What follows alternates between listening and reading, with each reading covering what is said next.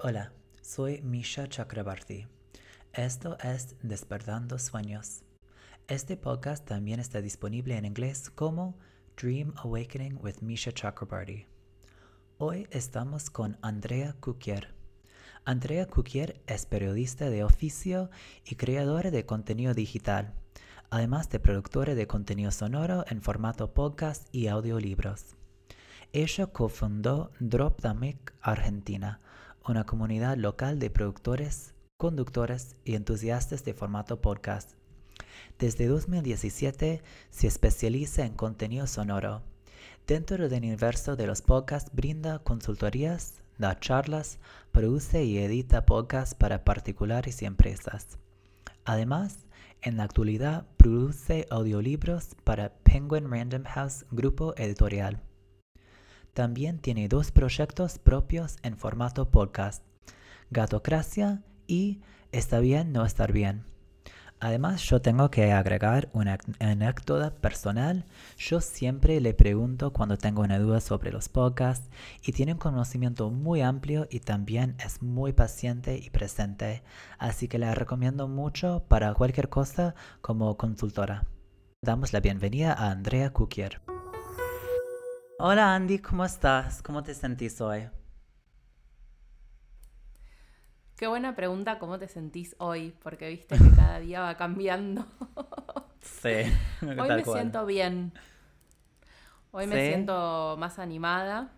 Puede ser que tenga que ver que sabía que iba a hacer esta, este podcast con vos, que le puse como más, más ánimo a la mañana. me desperté. Qué lindo. Me desperté más temprano, preparé un desayuno me bañé, entonces es como que siento que, estoy lista para, para despertar sueños. Sí, estás arrancando bien, hiciste como todo lo necesario para tener un día hermoso. Hoy me alegro mucho. También estoy muy emocionado de hablar con vos y bueno, yo no soy una persona de las mañanas, pero sabiendo que iba a hablar con vos, como me, me motivé, me animé y ahora estoy muy, muy feliz de, de estar hablando con vos. Bueno, voy a ir, voy a ir directamente a la primera pregunta, bueno, la sola pregunta directa, que es, ¿cuáles, ¿cuáles son tus sueños, Andy? Bueno, esa es una pregunta que, que tiene, digamos, como muchas respuestas, porque depende para mí, o, mis sueños siempre tuvieron que ver con el momento de la vida en los que estaba. Y en este momento de mi vida puntual, que estamos ya a seis meses de, la pandemia, em, cambiaron mucho mis perspectivas. Ay, es muy difícil decir esa palabra. Mis perspectivas. bueno, voy a buscar otra. Eh, cambiaron mucho, digamos, lo que yo pensaba que quería hacer, los objetivos que tenía para este año. Eh, cambiaron mucho las prioridades y lo que es importante. Entonces, si bien yo ya había empezado este año proponiendo no sé si descansar más, pero sí como tomarme más tranquila las cosas o, los trabajos y demás. Em, tuve por un lado la suerte de que toda esta vida de aislamiento haya hecho que haya tenido más trabajo que, que en otros momentos, porque justamente, bueno, yo trabajo principalmente eh, en el universo del contenido sonoro, como audiolibros, podcast y demás, y trabajo a veces editándolos, a veces produciéndolos, a veces asesorando a, personas que quieren hacerlo o empresas y demás. Entonces lo que pasa es que mucha gente en este tiempo como de confinamiento o de mirar más para adentro o lo que fuera, decidió que era un buen momento para lanzar esos productos.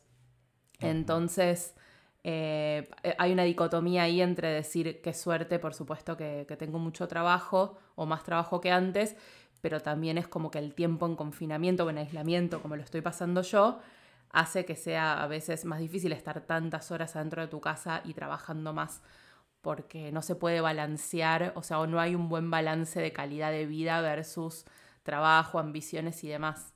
Y justamente yo venía como trabajando esa idea y y, luchando contra lo preimpuesto, que lo más importante es el trabajo y ser muy exitoso y tener un montón de dinero, que bueno, es por supuesto importante porque sin, bueno, los alquileres se pagan con dinero, la comida se paga con dinero y demás, no solamente con las buenas intenciones, pero bueno, tiene que haber un balance o debería haber un balance saludable. Entonces, hoy mi sueño es hacer lo posible para eh, encontrar un mejor equilibrio entre calidad de vida, trabajo y entender que hoy tal vez la, ambición no es eh, como es eh, progresar o prosperar más como persona internamente y poder sobrellevar toda esta situación con la mayor dignidad posible, con la mayor salud mental posible, salud física y no tanto un éxito económico o profesional.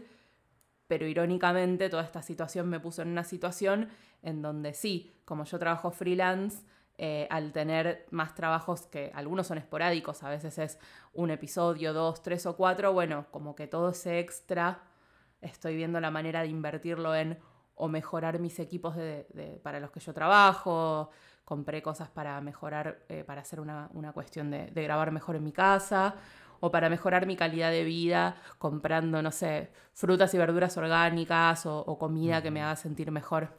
Entonces, bueno, estoy como descubriendo ese balance de, de cuál sería mi nuevo sueño.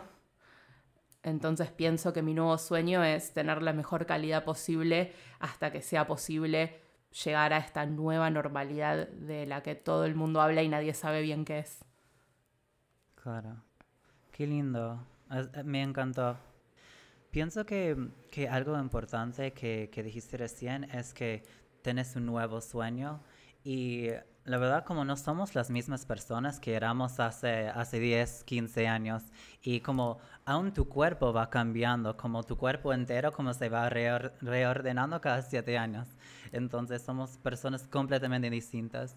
Y es verdad, como nuestros, nuestros sueños siguen cambiando todo el tiempo, y, y para mí es muy importante como seguir como reflexionando y, y dándose cuenta cuáles son tus sueños en cada momento, porque eh, em, para realmente lograr tus sueños hay que hacer lo que está genuino para vos. Y, y me parece muy, muy importante, em, muy importante eso.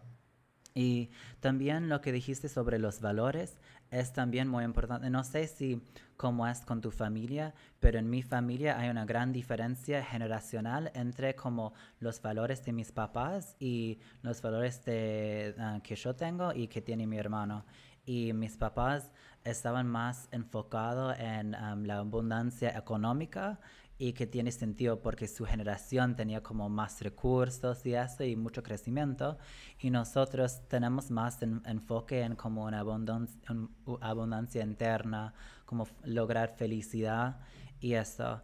Um, entonces me parece hermoso lo, lo que dijiste y um, ¿puedes hablar un poco más de de, bueno, obviamente nosotros en Argentina tenemos, creo, la cuarentena más largo, larga del mundo. Eh, no, todavía no. Bueno, tenemos, siente así, tenemos una cuarentena muy larga.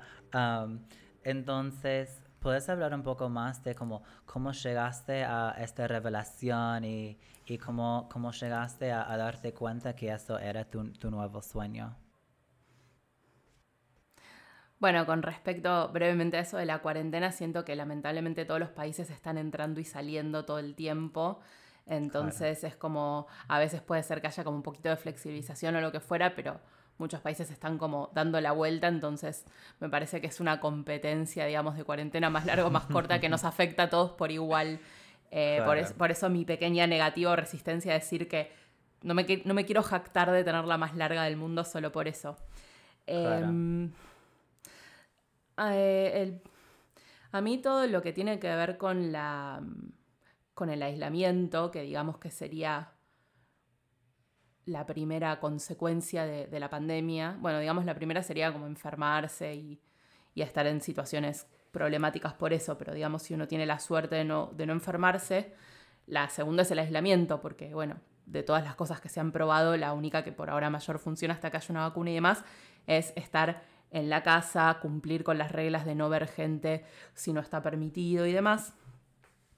Entonces yo ya venía, hace varios años por supuesto, vengo trabajando en mi salud mental y tengo como un conocimiento muy, muy profundo de cómo me siento. Eh, soy una persona que desde muy chica fue atravesada por trastornos de ansiedad, episodios de mucha angustia, eh, situaciones que hoy se conocen como ataque de pánico y cosas así, que a veces se banalizan un poco porque mm, hay gente que dice, ay, estoy muy angustiado, perdí el tren al trabajo y voy a llegar 20 minutos más tarde. Eh, o tengo un ataque de pánico porque invité a una persona a salir y no me contestó o me dijo que no quería. Entonces es como que a veces ciertos términos que son realmente como muy difíciles para la gente que los vive en el día a día es como que quedan como si fuera como algo menor. Entonces yo ya venía trabajando con todo eso y ya tenía mis herramientas para mejorar eh, mis, mis situaciones de ansiedad, mis crisis, mis situaciones de angustia, pero todas esas herramientas viven en el afuera. Em, bueno, mm. eh, si estoy mal, tomo un café con, una persona o me encuentro libremente eh, o, me, abrazo con, una, con mis amigos, mi familia y demás, y son todas actividades que ahora ya no se deberían hacer, o por lo menos como estamos en Argentina o en Capital Federal, incluso si ahora se puede ir a tomar un café, bueno, no, es lo mismo, porque ya para mí toda la experiencia de todo lo que se puede hacer afuera está teñido siempre obviamente a la preocupación de, no enfermarse y demás. Entonces para mí todo eso fue muy difícil de conciliar, em, entonces estoy cada vez más ansiosa, teniendo cada vez más crisis de angustia, yo públicamente cuento esto en las redes sociales, o sea, no con los detalles porque me parecen muy íntimos, pero sí la experiencia y empecé a hacer un podcast con una amiga sobre esto, sobre salud mental. Entonces, no es que puntualmente me di cuenta y dije voy a cambiar los sueños. Eh, no, no, no fue como una decisión consciente, fue que mi situación actual de tener muchos dolores crónicos y muchas cosas que se activaron con esta situación de aislamiento, como que me obligó a rever las prioridades. Es como, no sé, si uno está caminando por la calle y se rompe la pierna y tiene que usar un yeso y no puede salir de la casa dos meses, bueno, te cambia inmediatamente la prioridad. Entonces es como que esto fue una cosa así para mí. Entonces fue más importante que nunca lograr este balance y cierta paz. Y bueno, y también en el medio también hay una preocupación porque mucha gente que conozco, mucha gente que conocemos no solo perdió el trabajo o si es freelance se perdieron algunos clientes, entonces como yo soy freelance ya hace cuatro años, la verdad es que uno nunca sabe en qué momento va a tener más o menos trabajo. Entonces a veces es medio difícil ponerse metas o sueños cuando la situación de uno también depende de muchas cosas. O sea, yo tuve suerte y por estos meses tuve más trabajo, pero después podría pasar que los próximos seis meses no lo tuviera. Entonces, a veces cuando quiero decidir, bueno, eh, por uno o dos meses voy a parar o voy a disminuir la cantidad de horas que trabajo y demás, es como que siempre está el miedo de qué puede pasar si eso se va. Entonces todavía no pude lograr este sueño que te digo, o sea, al contrario, estoy cada vez más intranquila, cada vez más preocupada, entonces bueno, sigue siendo un sueño, pero que estoy activamente tratando de lograrlo. Claro. Sí, me parece muy valioso todo lo que dijiste. Pienso que algo muy clave es que antes estabas, estabas hablando de antes como todas tus herramientas para hacerte como sentir más tranquila eran externas y afuera. Y ahora como no tenemos la opción, como habría que como buscar otros remedios internos. Y, y eso es, es una revelación muy difícil en el momento, pero también muy importante porque todo lo que está pasando con la pandemia nos muestra que, que realmente no tenemos control sobre nuestra situación externa. Entonces la sola cosa que podemos controlar, si quieres usar la palabra controlar, pero la, la sola cosa que, que, podemos realmente hacer es, es, no sé, buscar remedios internos. Entonces eso, eso me parece muy, muy valioso. y mm, vos tenés ¿Puedes hablar un poco más de, de estos remedios que, que, encontraste y cómo andas con eso? Bueno, nuevamente para ser muy sincera, estoy como en proceso de encontrarlos. Eh, me cuesta, a mí me cuesta bastante el día a día y también soy como muy abierta con eso. Me ayuda, por ejemplo, que en este momento, por las circunstancias, mi pareja vino a vivir conmigo a mi casa y me ayuda mucho con, bueno, eh, como que me ayuda mucho con las cuestiones de, la casa, del hogar, de cocinar mm, rico y de ocuparse de que ciertas cosas estén bien, además de todas las cosas que él hace, que trabaja y demás. Pero bueno, para mí fue un cambio muy positivo esta convivencia no quiero decir forzada porque suena como si fuera algo malo, pero bueno, no es que teníamos en nuestros planes convivir en este momento de la relación. Em, de hecho, cumplimos un año de pareja en el medio del aislamiento, entonces era algo que podría interesarnos, pero tal vez no en este momento, y sin embargo la decisión, puedo decir esa que fue la mejor decisión que, tomé o que tomamos, em, y que para mí fue un recurso muy importante, porque en este momento me parece clave que si vivís, bueno, obviamente si, si vivís por tu cuenta no, no tenés manera, pero hay gente que tal vez se quedó viviendo con una persona con la que, no sé, no, no sentía que funcionaba la relación o con amigos que no se lleva tan bien o tuvo que volver a vivir con la familia y demás, entonces ya me parece que el entorno de tu propia casa, si eso está estable y sos feliz o te da felicidad, eso como que es una base que es muy importante. Y después, eh, y bueno, es difícil porque me cuesta mucho, o sea, me cuesta, por ejemplo, ahora mucho encontrar eh, dicha o goce o felicidad en leer un libro o ver una película. Como, que, como que los estímulos que uso son más bien como para ver cosas como reality shows o, cosas en donde no tenga como que, que, hacer muchos procesos intelectuales. Necesito como ver contenido más amable o digamos que no me haga o que no me haga pensar porque, bueno, realmente trabajar en los, en los recursos internos eh, es difícil y lleva mucho tiempo, no es una cuestión que solamente eh, podés simplemente decir, bueno, quiero, no sé, quiero ser más compasiva y ya sucede. Eh, es un proceso, es un proceso. Entonces, en ese sentido, bueno, tengo mis herramientas para sentirme más tranquila, pero hay veces que no alcanzan y me ha pasado puntualmente dos o tres veces que realmente no alcanzó y, fue muy difícil, pero bueno, como que superé cada una de esas crisis y sé que voy a superar las siguientes. Lo que pasa que es como que cada vez es más difícil. Hay que poner mucho de uno para superar una crisis eh, emocional, porque realmente hay que revisar muchas cosas adentro de por qué estás en esa situación. Hay veces que hay cosas que puedes hacer para cambiar que no dependen de vos. Eh, dependen del entorno o en este caso dependen de algo como más externo que es que se solucione un problema universal entonces, eh, hago lo que puedo. Em, por eso también pusimos eh, con mi amiga el nombre del podcast Está bien no estar bien, porque creo que la mayoría de la gente ya seis meses de esto, la mayoría de la gente no está bien. Y es feo y tal vez no es como lo más marketinero, pero bueno, no estamos bien, entonces tenemos que aprender a convivir con no estar bien y obviamente no dejar que llegue un punto en donde sea perjudicial para nuestra salud.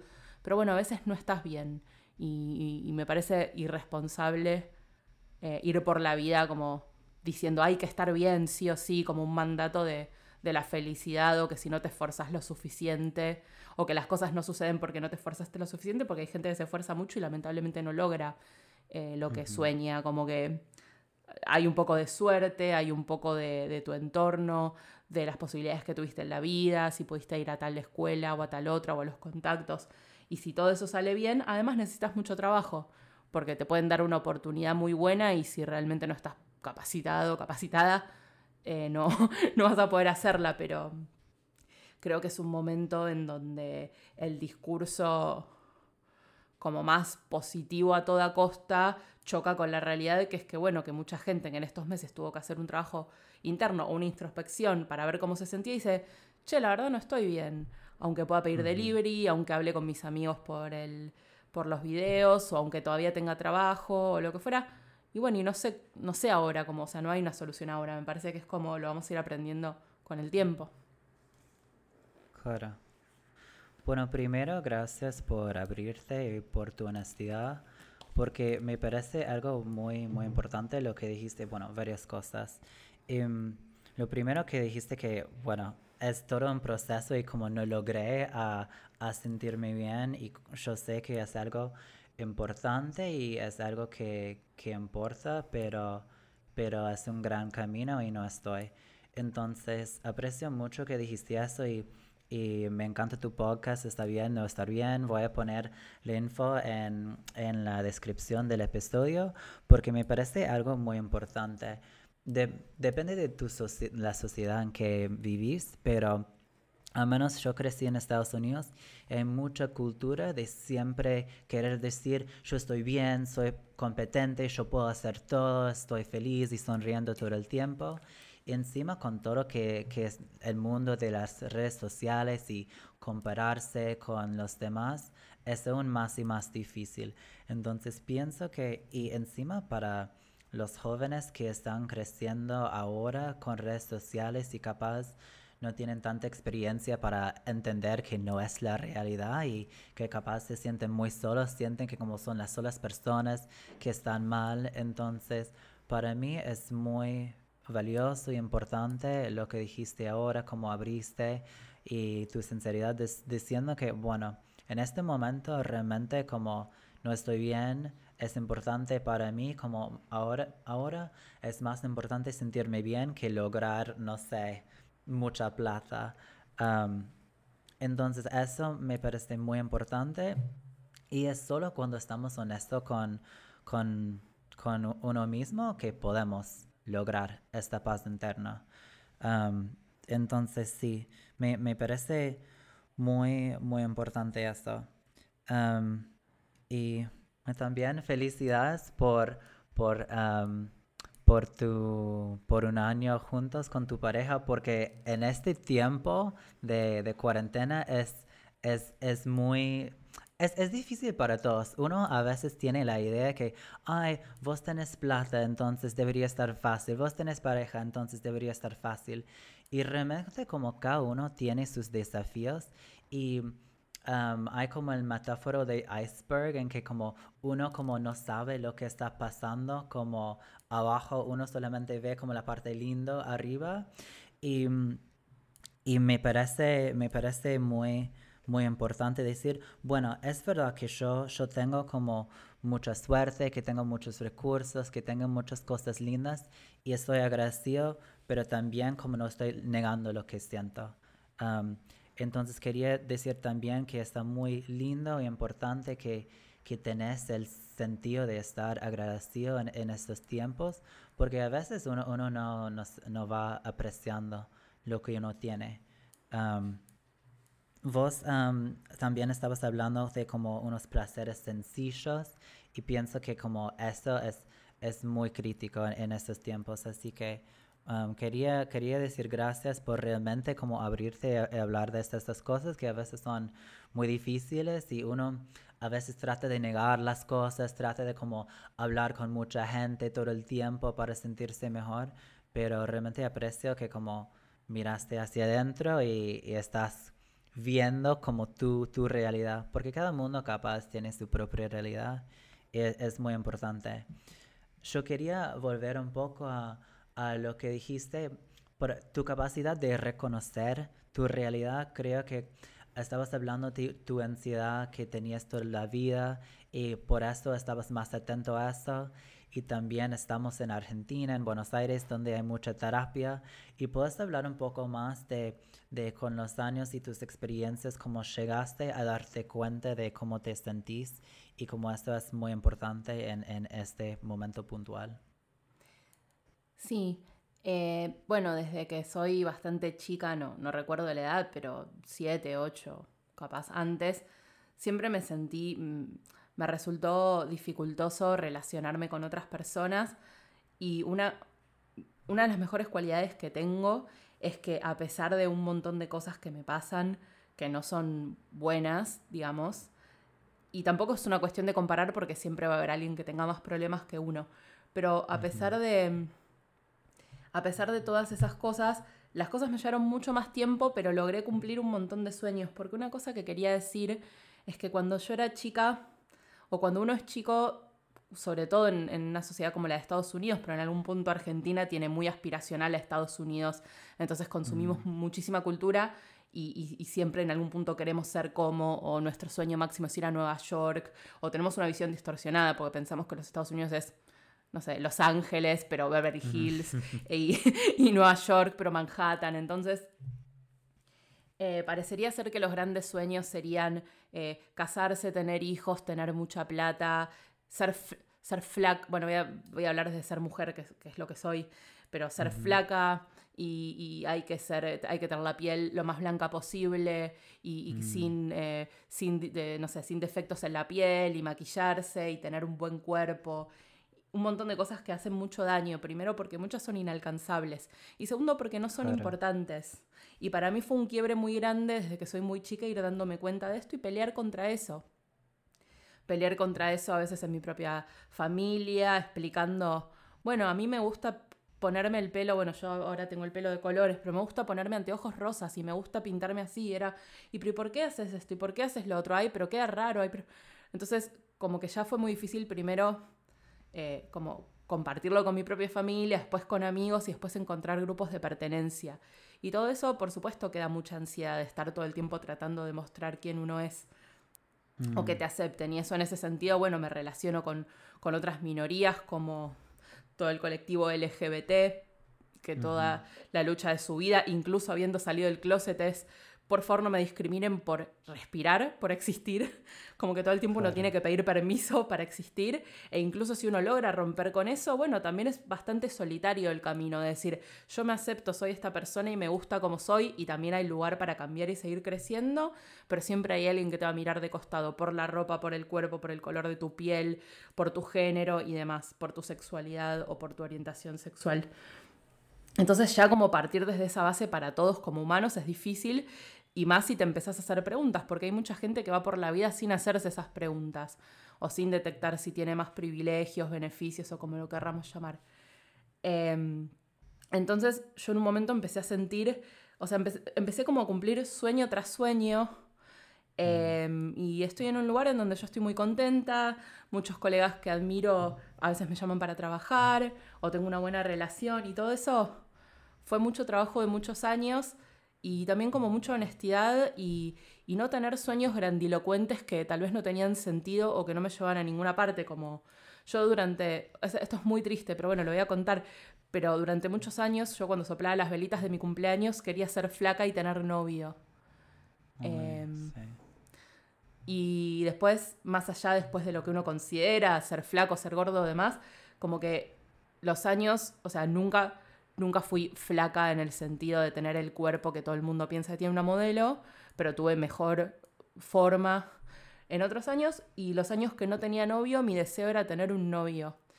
Y, y también quería otras cosas en la vida. Y después fui logrando un montón de otras cosas en la vida a nivel profesional y en vez de lograrlos, digamos, de una manera directa de decir, bueno, mi sueño es ser esta profesión y lograrlo, no, como que fue más bien como un laberinto, pero incluso cuando iba logrando todo eso no importaba porque todavía no era flaca y no tenía novio y no tenía la piel, no sé, todas esas cosas.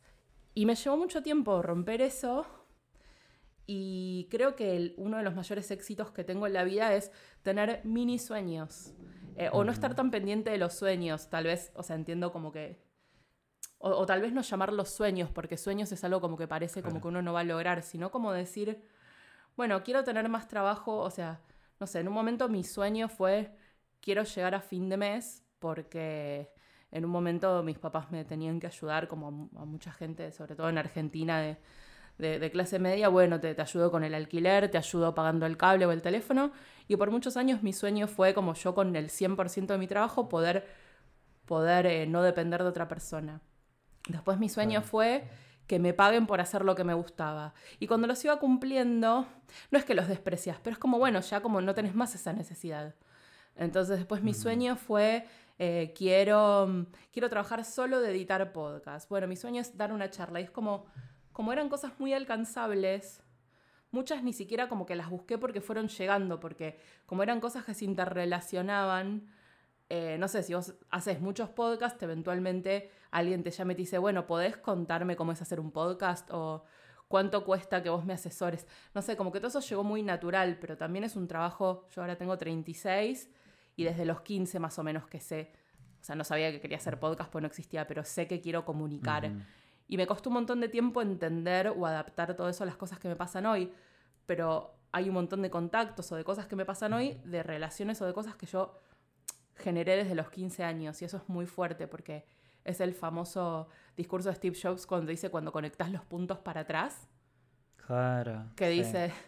Y, no te das cuenta en el momento, porque no es como que yo, no sé, te conozco a vos. Bueno, cuando yo te conocí a vos, Milla, hace ya casi cuatro años, no sabía que hoy íbamos a tener esta conversación. Sí, sí, es, muy lindo y es, es muy loco como el camino de la vida Claro.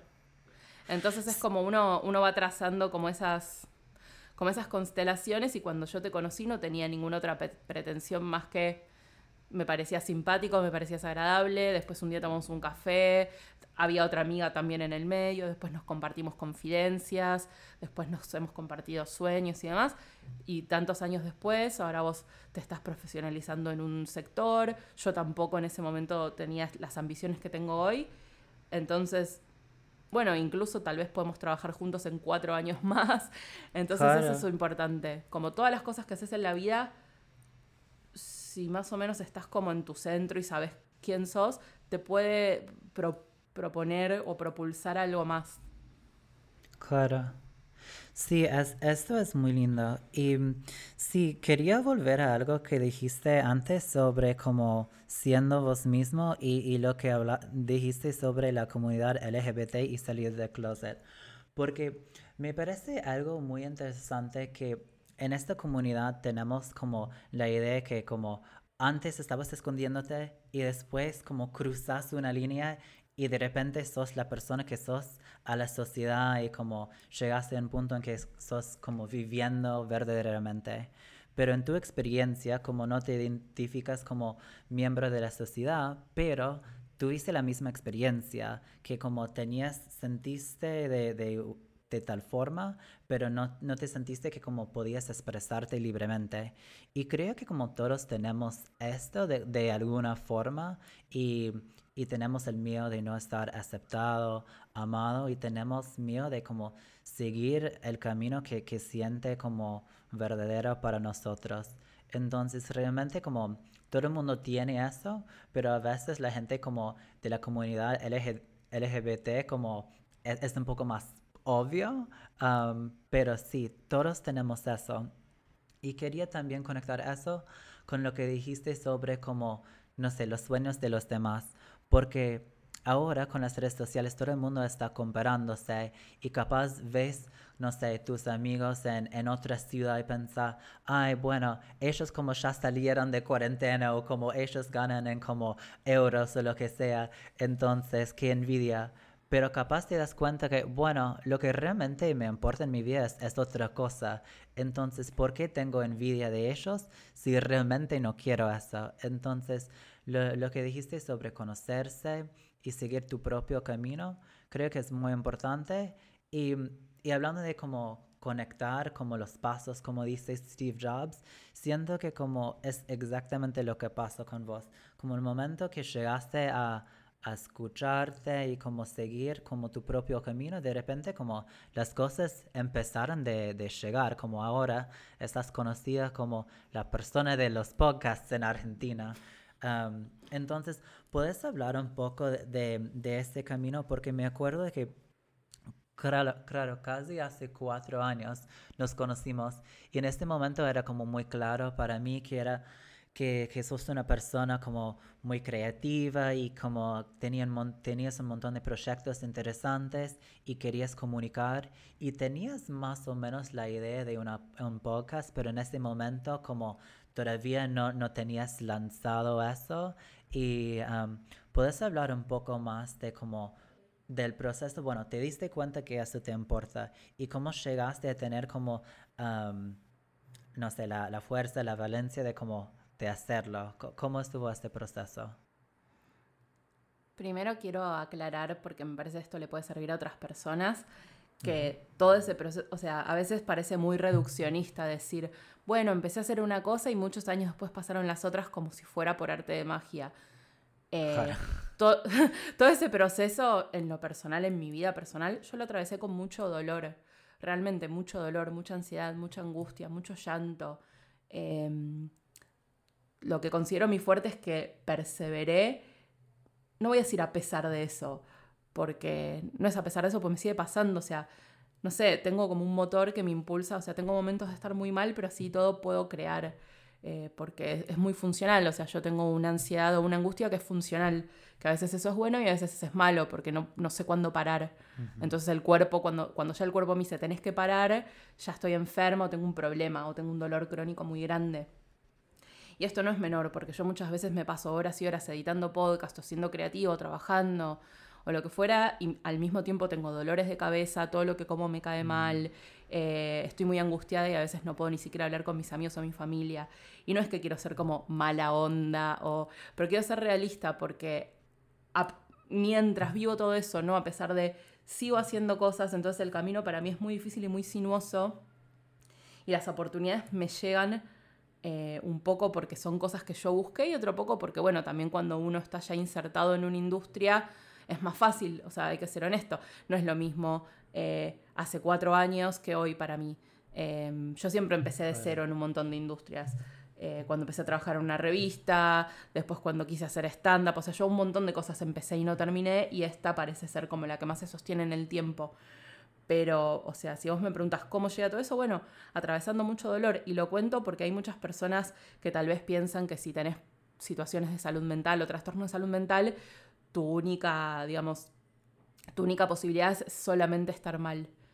Eh, mm. Pero bueno, estando mal, también uno hace cosas. O sea, yo estoy enamorada y estoy mal, estoy eh, cumpliendo sueños y a la vez estoy muy mal. O sea, no, no tengo como esos momentos que otras personas dicen, bueno, ahora estoy bien y ahora estoy mal. O sea, yo siempre estoy mal y además me pasan otras cosas.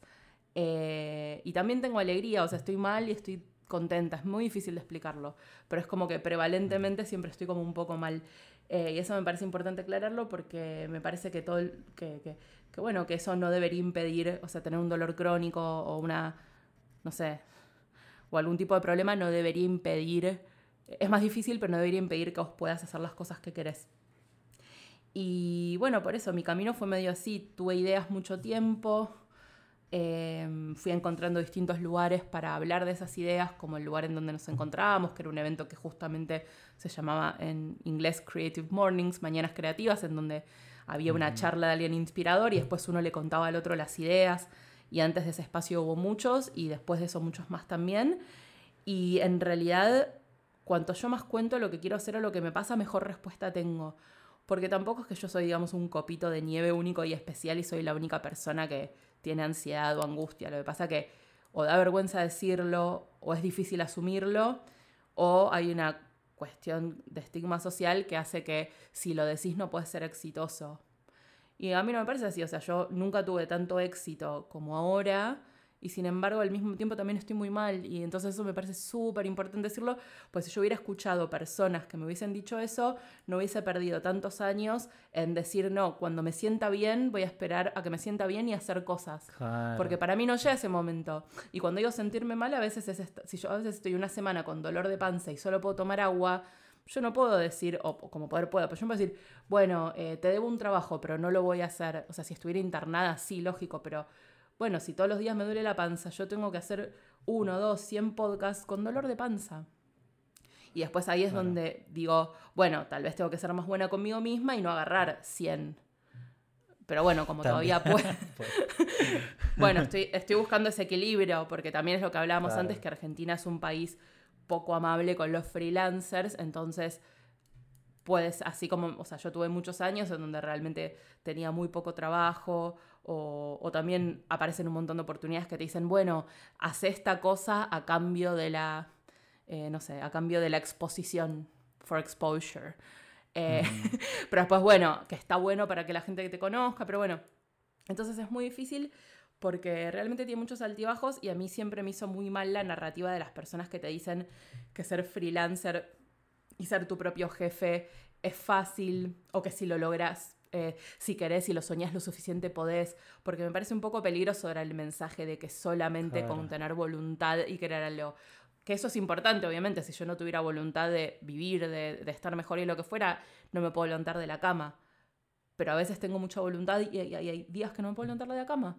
Entonces es como que a veces no es solamente como solo la voluntad o solo la suerte o solo el talento. O sea, tienen que realmente como que juntarse muchas... O sea, parece pesimista lo que digo, pero tiendo a que sea más realista porque mi experiencia es así. Otra persona que capaz no le pasa todo esto, sí, es como más de A a la Z el camino al suceso, si querés, porque el éxito es relativo. Pero yo soy muy consciente de que un día para el otro voy a tener que reinventarme porque a la gente no le van a interesar los podcasts o lo que fuera.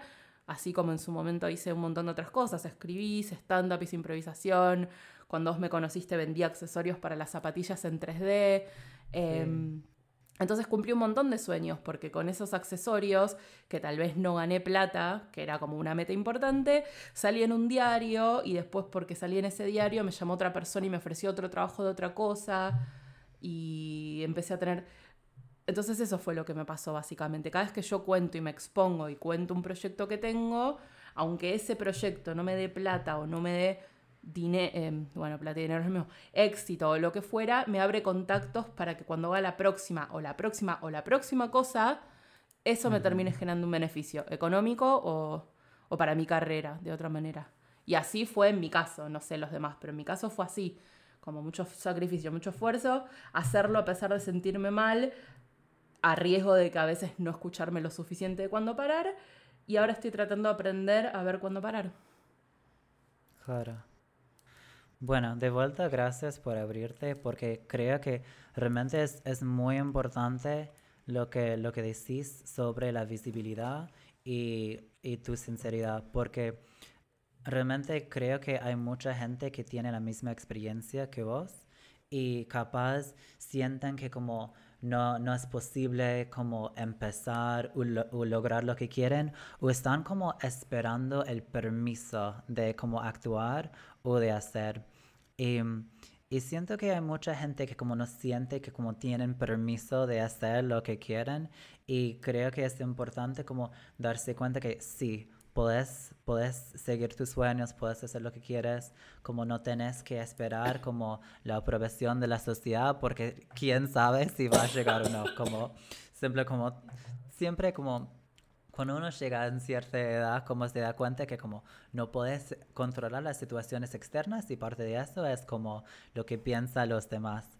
Entonces, para mí es, es muy valioso lo que dijiste sobre, bueno, no me siento bien, pero sigo mi camino igual y, y capaz también la otra cosa que dijiste es que no vas a llegar a un un día perfecto en que como todo siempre está lindo, como siempre, como, como dijiste, la vida es más una laberinta, como no es lineal, como vas a tener días mejores y peores y, y no hay un día maravilloso donde, donde no vas a tener problemas. Entonces, como, y, es verdad para todos, como capaz uno no tiene tanta ansiedad y como, o, o y, pero no quiere decir que como no tienen desafíos. Entonces, para mí lo que dijiste sobre tu, tu situación de vivir con mucha ansiedad y, y, hacer lo que quieres igual es, es muy, muy importante. la otra cosa que, que, me gustó mucho es de hablar de, de la, vida no siendo lineal, lineal, es que a veces y, también como lo que dijiste de Steve Jobs, como a veces parece que estás haciendo muchas cosas distintas que no tienen nada que ver, pero realmente como hay un hilo conductor que no puedes ver y como todo que hacías con um, tu emprendimiento de como de accesorios para zapatos y eso, como siempre tenías como algo creativo, como te gustaba trabajar con la gente, como todos los eventos que hacías, el stand-up, como siempre había una forma de conectar con la gente, había una forma de comunicar, había algo creativa y capaz en el momento como no te diste cuenta, pero me parece muy valioso como probar cosas distintas para entender lo que te gusta y capaz lo que no te gusta, porque también es importante como ir como, no sé, conociéndose a uno mismo para que uno pueda hacer lo, lo que hace uno bien.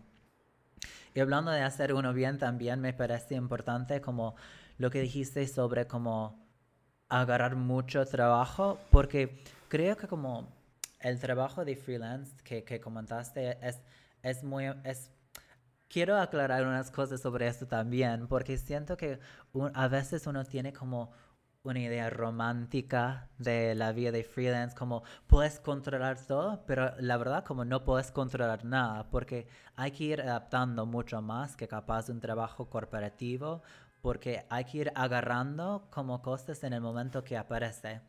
Entonces, ¿puedes hablar un poco más de cómo esa adaptabilidad que tenés y cómo tenés que ir girando y cómo, cómo realmente es en el día a día. Porque sí hay cosas lindas y, y para mí como obviamente hay que apreciarlo, pero también es difícil. Entonces, contanos un poco más de, del día a día como freelancer. Sí, yo no cambiaría a ser freelance por nada del mundo, pero también soy consciente que si en algún momento no tengo trabajo y tengo que volver a tomar un trabajo de oficina, lo haría porque, bueno, cuando hay que trabajar hay que trabajar y realmente soy freelance hace cuatro años, entonces tengo más vida eh, corporativa que, que no.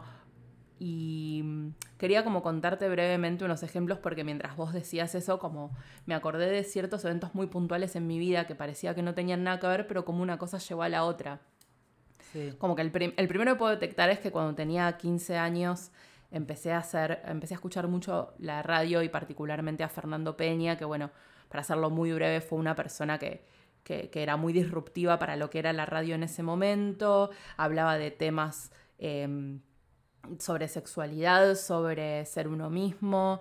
Eh, él era esquizofrénico y lo contaba sin problemas. Después, cuando, cuando él contó que tenía HIV, bueno, como que puso en, la mesa un montón de temas y era muy creativo además y tenía como una manera muy distinta de hacer radio que nunca se había escuchado hasta ese momento. Y yo realmente era muy chica en ese momento, entonces cuando yo le contaba a amigos o a familia que me gustaba ese programa, que era como de adultos o de más grandes, siempre me miraban raro. Y me metí en ese mundo y conocí a gente que trabajaba en la producción y demás, hace ya como más de la mitad de mi vida, como 17 años, y es gente con la que hoy todavía hablo. Entonces, porque en ese momento yo de curiosa quería saber cómo era ser productor de radio, le pregunté al que era productor, que hoy, bueno, ya no es más productor, sino que tiene su propio programa y demás, y si lo veo en la calle obviamente como nos podemos saludar y compartir un saludo. Entonces lo que quiero decir es como que esa relación que hice hace 18 años, hoy como que prosperó o, sirve para otras cosas y después como que siempre sentí que hacía cosas que era como incomprendida. Eh, después me interesaba la improvisación y el stand-up y después em, como que necesitaba trabajar, entonces quería aprender inglés o mejorar el inglés que, ya tenía y trabajé en un call center, que es un trabajo realmente muy abusivo y muy horrible, pero por haber mm. aprendido inglés ahí decidí hacer la experiencia de, un, bueno, no me quedé un año, me quedé tres meses, pero de, trabajar y, y, vivir en otro país, en Nueva Zelanda. Entonces, cada cosa que hacía, que en ese momento nadie entendía o me recriminaban de por qué hiciste esto, por qué viajaste, por qué te fuiste, si después, como que en ese momento yo no podía como me sale en inglés hablar la expresión account for, como que no podía realmente decir estoy haciendo esto por este motivo, como que no tenía un objetivo directo, pero si no hubiese aprendido mejor inglés no hubiera tenido la oportunidad de los trabajos que tuve en Nueva Zelanda. Y porque hice eso conocí a tal persona. Y así tengo un montón de situaciones que entre los 15 y los 36 que tengo ahora me llevaron sin querer de la una a la otra. Y, y personas que conocí en el mundo del stand-up hoy también hacen podcast. Entonces es como que todo mi mundo en los últimos 10 años, pero específicamente los últimos dos o tres, se empezó como unir, o sea, ¿entendés? Es como, no sé, como si todo hubiera un imán que juntó todo, digo, ah, bueno, como que tuvo un montón de sentido todo lo que antes no tenía sentido. Eso como para, para, para poner ese ejemplo, que no es que fue, o sea, a veces parece de casualidad, pero si me pongo a pensar, siempre hay un punto de hace 5, 10, 2, 4 años. Y... Mm, o sea, todo lo bueno de ser freelance ya lo comentábamos, que es que uno puede manejar sus horarios, en un mundo ideal, si quisiera, podría vivir viajando. no es lo que yo aspiro, pero digamos, se supone que vos podrías vivir en otros países y lo que fuera y seguir trabajando lo mismo. Pero bueno, también es, o sea, no, no tenés jefes, pero sí tenés clientes. Entonces en algún punto vos también tenés la opción de decir, no quiero trabajar más con este cliente, pero si vos tomas esa decisión, también perdés ese, dinero. Mm. Eh, como que es realmente muy complejo entender qué trabajos agarrar y cuáles no tenés muchos momentos de necesidad como los que tuve casi todos estos cuatro años, que fue, bueno, agarro todos los trabajos y no me gustan todos. No es que todas las cosas que hago son las que yo hubiera soñado hacer. Algunos son solamente trabajos. Es como que es como cuando te dicen, cuando te gusta mucho, o sea, si tenés una pasión, no trabajes de eso porque se vuelve un trabajo. Es un poco así. Yo hace mucho tiempo que no tengo, que, que no escucho un podcast por placer. Porque si mm. estoy, no sé, 6, 7 horas trabajando sonido y no tengo ganas de terminar y escuchar otro podcast de una hora. Claro.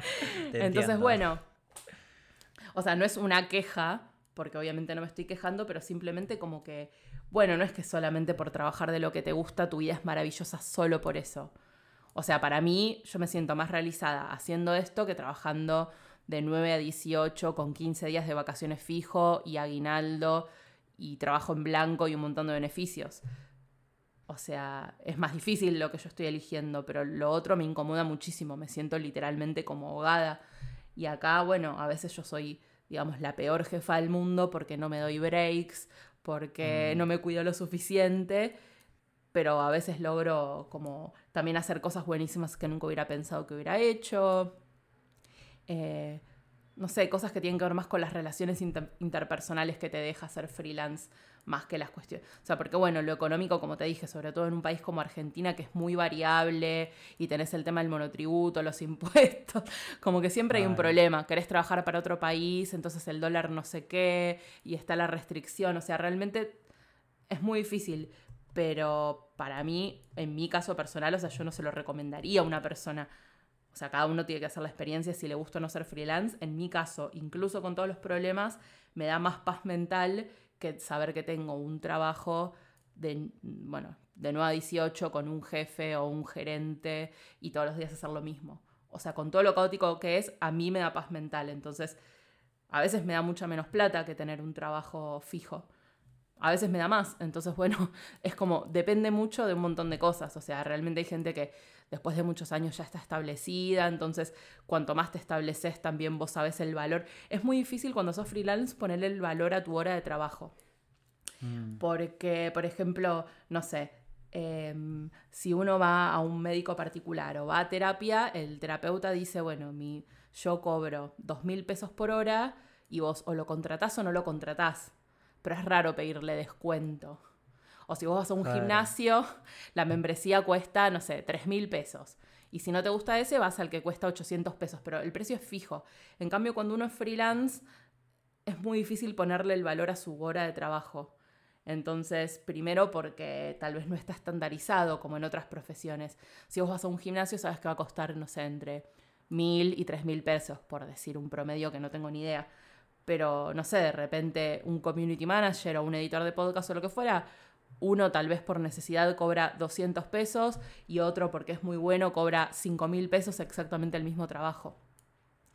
Eh, y, hay profesiones, y hay profesiones autónomas como ser plomero, ser gasista, ser pintor, que si las necesitas no vas a estar regateando el precio. En cambio, todo lo que es creativo siempre se nos regatea el precio, como ah, pero, y bueno, yo quiero hacer un podcast de 10 episodios, eh, pero lo máximo que puedo pagar son 5 mil pesos. Bueno, no sé, o sea, capaz otra persona lo puede hacer, pero si yo tengo que dividir cuántas horas de trabajo me va a llevar, el valor de mi hora no puede ser menos que si trabajara en una oficina, por decirte. O sea, bueno, cada uno decide, pero digo, para mí me costó mucho tiempo entender cuál era el valor de mi hora de trabajo. Y eso también implica a veces como el respeto, porque si vos te puedes imponer, bueno, el riesgo de imponerte y, ponerte firme con eso es perder a algunos clientes que digan, ah, bueno, no, pero si no cuesta, no sé, 100 pesos no lo hago. Y hay veces decir, y bueno, entonces, o sea, no hace falta, digamos, confrontar y ser agresivo, pero decir, bueno, eh, averigua a otra persona que lo pueda hacer por ese dinero. Pero a veces el miedo a perder ese trabajo hace que uno, o, o tal vez si uno recién empieza y no tiene mucha experiencia, y dice, bueno, lo agarro, pero después eh, los trabajos creativos lo que tiene es que tiene mucho ida y vuelta. No es como que uno, no sé, mm. como arreglar un caño que lo arreglaste y ya está. O sea, no hay un feedback sobre ese arreglo. Vos no le vas a decir a una persona como, mm, que me gustaría cambiar en el, en el, en el milímetro 2 del cerámico. No. En cambio, con el trabajo que uno hace, que está bien, y bueno, yo a lo mejor le pongo una música, una presentación y alguien me dice, no, pero yo pensé tal cosa, tal otra. Y todas esas cosas son, horas de trabajo. Entonces, si no pude defender, digamos, mi, primer, mi, mi, primer cálculo de decir, yo creo que me va a llevar 50 horas este trabajo. Entonces, si yo quiero que mi hora valga X plata, tengo que multiplicarlo por 50 horas. Entonces, si yo no pude defender eso al principio, después a lo mejor me lleva 40 horas, pero a lo mejor me lleva 70. Y generalmente te pasa más que te lleve 70 que 40. Entonces, eso es lo más difícil de ser freelance, saber ponerle el valor a tu, a tu hora de trabajo. Claro. Sí, creo que como hay muchos desafíos inesperados. Um, primero quiero volver a, a lo que dijiste antes sobre como los momentos claves que, que después conectaste y como viste como una conexión um, y que ahora estás en otro momento en tu vida y ves, ay, realmente como todas estas experiencias distintas son conectadas. Y siendo que como a veces uno se siente como frustrado o, y uno queja, ay, quisiera que hubiera hecho eso antes o como quisiera que no sé, que hubiera arrancado a hacer podcast hace 10 años, porque si, si hubiera hecho esto, hoy en día hubiera estado en, otro momento.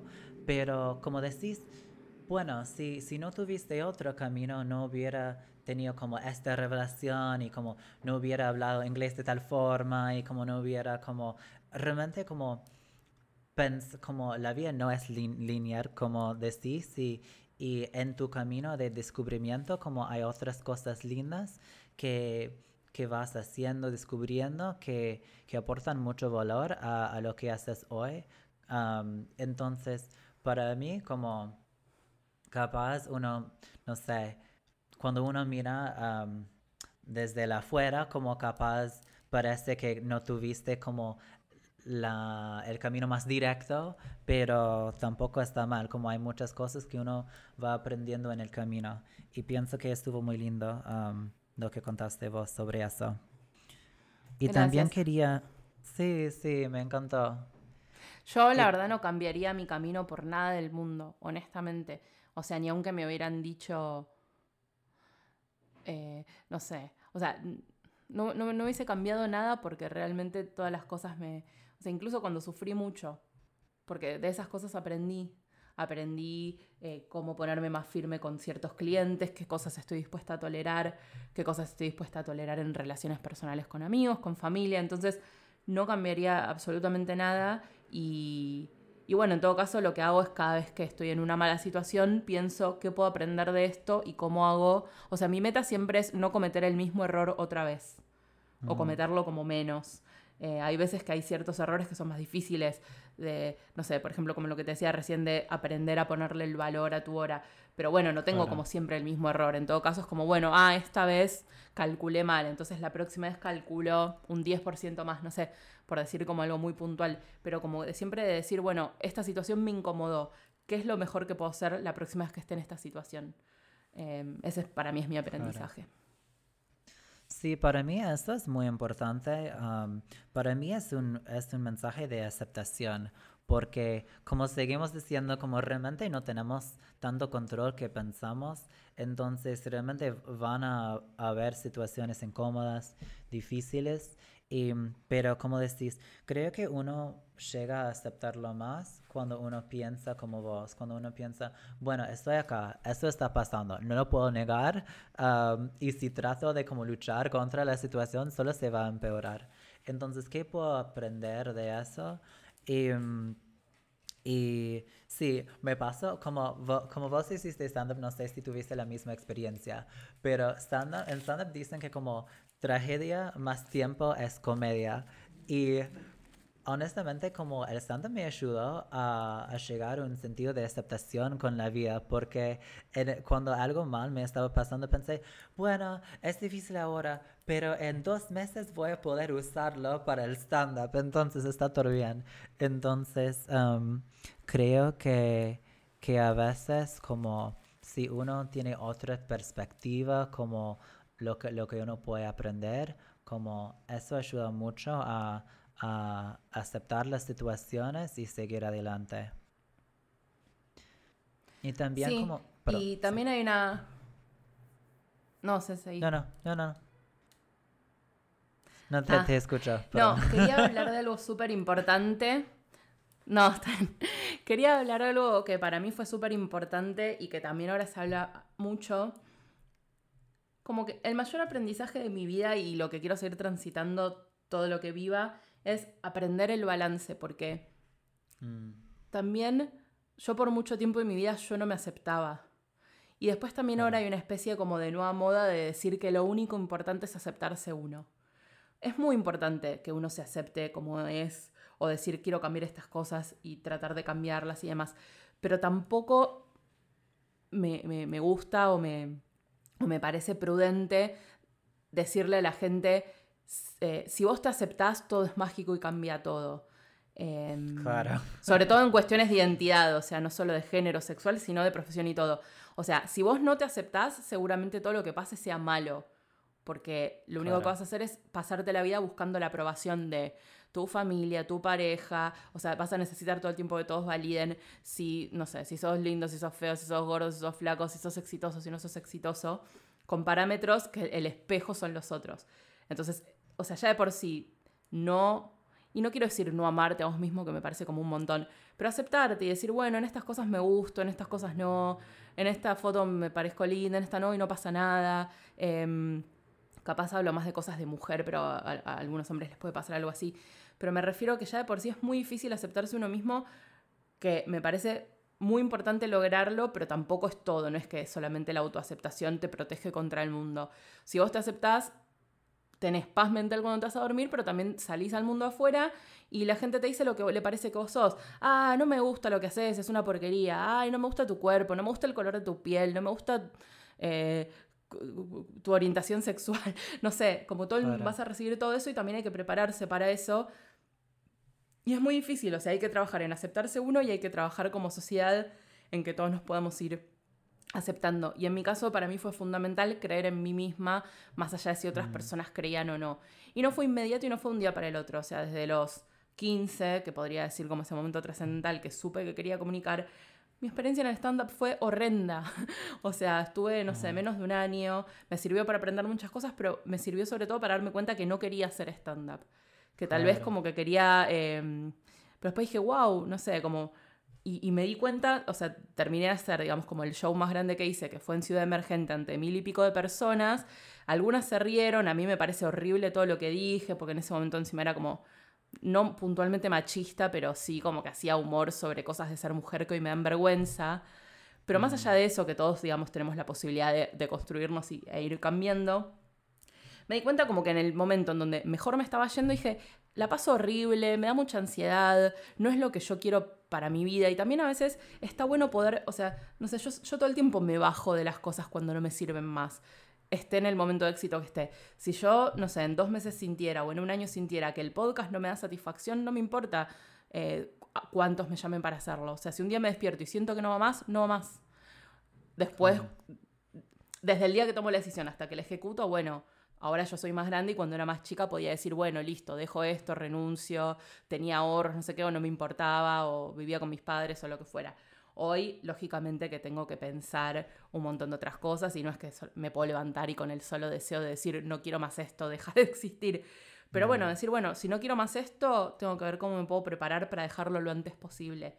Y yo nunca le tuve miedo a cambiar y soy como la persona que más ha cambiado de profesión, de, como cada tres o cuatro años la vida me lleva a eso, no sé, estaba trabajando en una revista y de repente eh, me, despiden y no me pagan la indemnización y al día de hoy hice un juicio y en ese momento me tuve que hacer freelance pues no me quedó otra y al toque conseguí un trabajo y cuando terminó ese me llamaron de otro y después no sé qué y es como que una cosa fallando a la otra y ahora elegí esta vida. Pero digo como que de alguna manera u otra, cada tres o cuatro años siento como que me sacan el mantel cuando la mesa está puesta como decís, bueno, mm. que no se rompan las tazas, ¿qué voy a hacer con todo esto?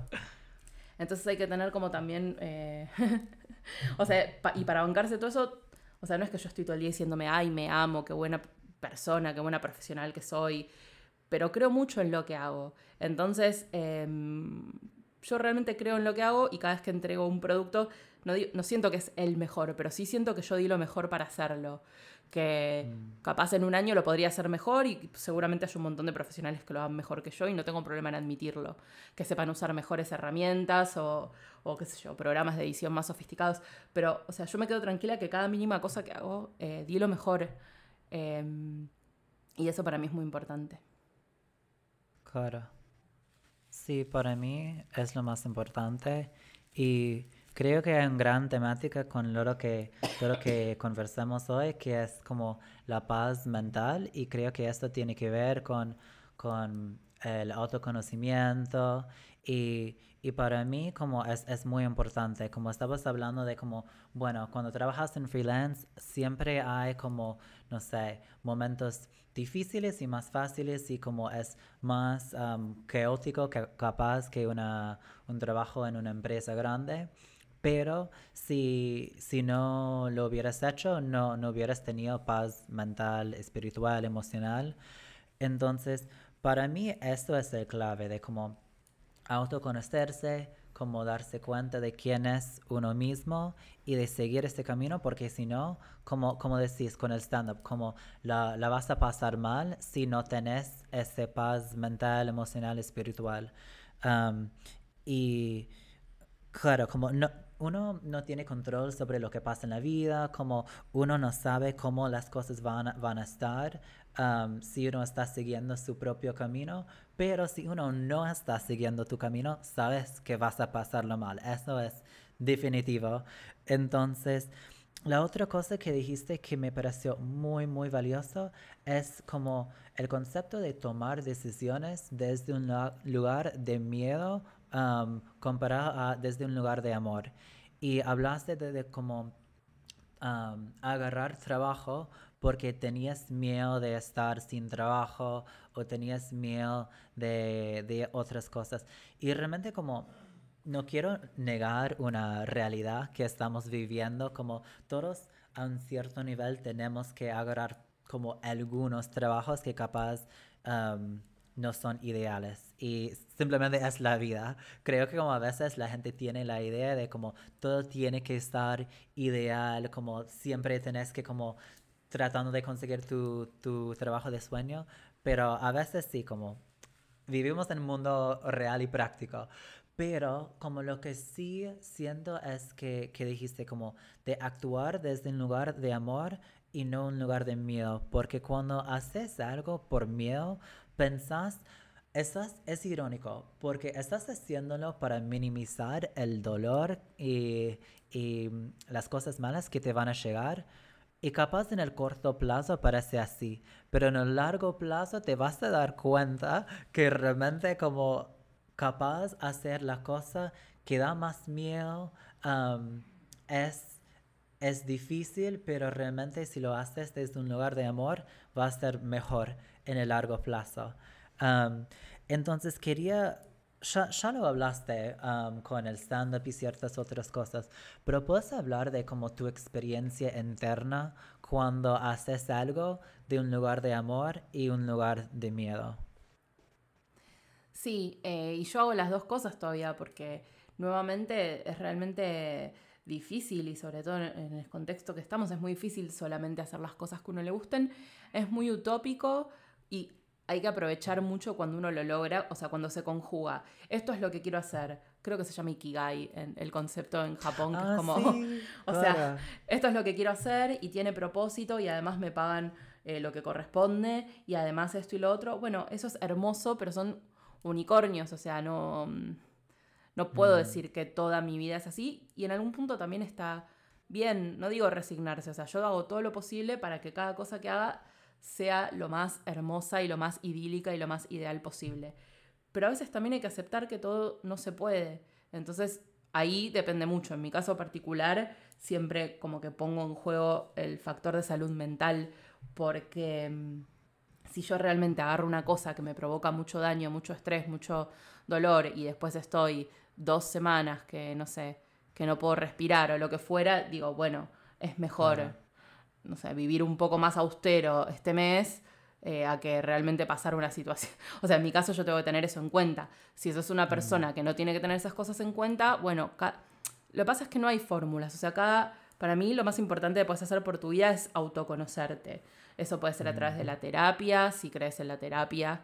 Eh, hay un montón de terapias, hay un montón de corrientes, puede ser a través de la meditación, si te gusta eso, de la respiración, de la filosofía, o sea, hay un montón de caminos. O sea, yo lo que siempre digo es como, si no te hace mal a la salud o no perjudica a otra gente, yo no, no me gusta juzgar qué métodos usan otras personas, más allá de que yo tengo los que me funcionan a mí.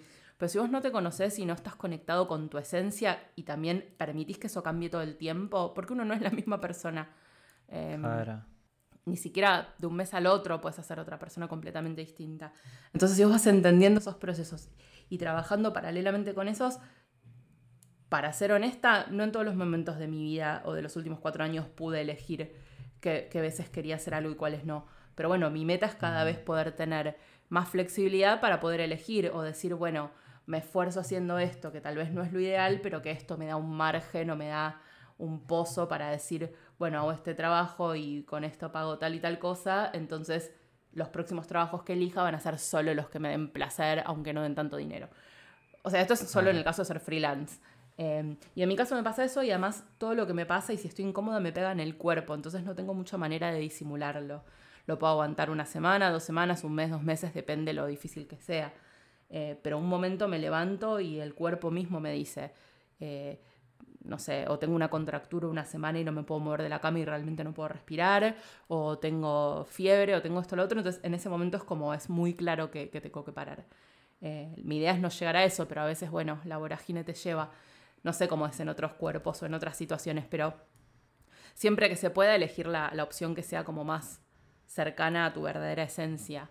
Eh, y mm. también, bueno, hay cosas que puedes hacer que no no sé, en mi caso mi trabajo tiene que ver con mi identidad, pero no tiene por qué ser así para todo el mundo. Hay personas que tal vez les hace bien tener un trabajo que no sea muy relevante, tener, no sé, ganar mejor y decir, bueno, mi sueño es viajar, entonces yo hago esto de 9 a 18, no me importa porque mi sueño es ahorrar y todos los años irme, no sé, dos meses a recorrer distintos países. Y está perfecto, yo no, no le puedo decir a esa persona, ay, qué vida miserable, cómo no sé, como tu sueño no es... no, o sea, el, tema es como que vos estar bien con esa decisión y no estar sufriendo. Y todo esto obviamente es del privilegio de poder elegir, porque nosotros estamos conversando desde un lugar en donde yo puedo tomar algunas decisiones, ahora que tengo 36. Eh, muchas veces no, no, he podido elegir y también, eh, bueno, también yo soy de una generación en donde en un montón de cosas también contamos con, con que nuestros padres o nos ayudan a veces moralmente, que eso es un montón, porque hay gente que no tiene el, soporte moral o, digamos el mm. ánimo de sus padres para hacer algo, eh, y a veces económicamente, y económicamente digo, no hace falta que te regalen un, no sé, un auto, a veces económicamente es decir, bueno, te ayudo a pagar la facultad, o te, ayudo, o, te hago la comida así no gastas, o sea, hay un montón de maneras en donde tu familia o tu entorno te ayuda. Eh, y también hay que conocer eso, o sea, yo no puedo ir por la vida diciendo, ay, las cosas que logré y no sé qué, sin saber que mis papás ayudaron de distintas maneras, sea em, a veces literalmente económicamente, a veces diciendo, yo me ocupo de esto para que vos puedas hacer esta otra cosa. Eh, y nos pasa a todos, digo, sobre todo como decías vos a nuestra generación, porque la generación de nuestros padres sí literalmente dejaban la vida para trabajar. Eh, y nosotros tenemos el privilegio de a veces decir, bueno, eh, como mis padres tienen una casa, yo puedo, no sé, hacer tal o cual cosa, pues no me tengo que preocupar por eso. Eh, no sé, somos realmente una generación como medio complicada con eso porque queremos un montón de beneficios, pero no nos convence trabajar tanto y todavía no logramos entender, o sea, no logramos entender cuánto hay que trabajar y no sé, por eso esto también se puso muy de manifiesto con el home office. Eh, es muy complejo, o sea, no sé qué va a pasar, o sea, no, sé qué va a pasar con, cuando todo esto suceda y cuál va a ser la nueva normalidad. Espero que sea mejor porque esto te da cuenta que es delirante trabajar tantas horas por día, además de viajar una hora ida y una hora de vuelta, y encima tenés que limpiar. O sea, pensá en todo el tiempo que usás por día yendo al supermercado, comprando esto, lo otro, atendiendo mails a las 11 de la noche. O sea, no se sostiene, por eso estamos todos infelices. Para algunos puede ser depresión, para algunos puede ser inconformismo, para uno puede ser no veo la hora que llegue el viernes a la noche para mm, emborracharme hasta el lunes a la mañana. O sea, cada uno se escapa como puede, otro tiene tracones con la comida, no sé. O sea, cada uno encuentra su manera. O sea, mi manera es angustiarme y tener mucha ansiedad.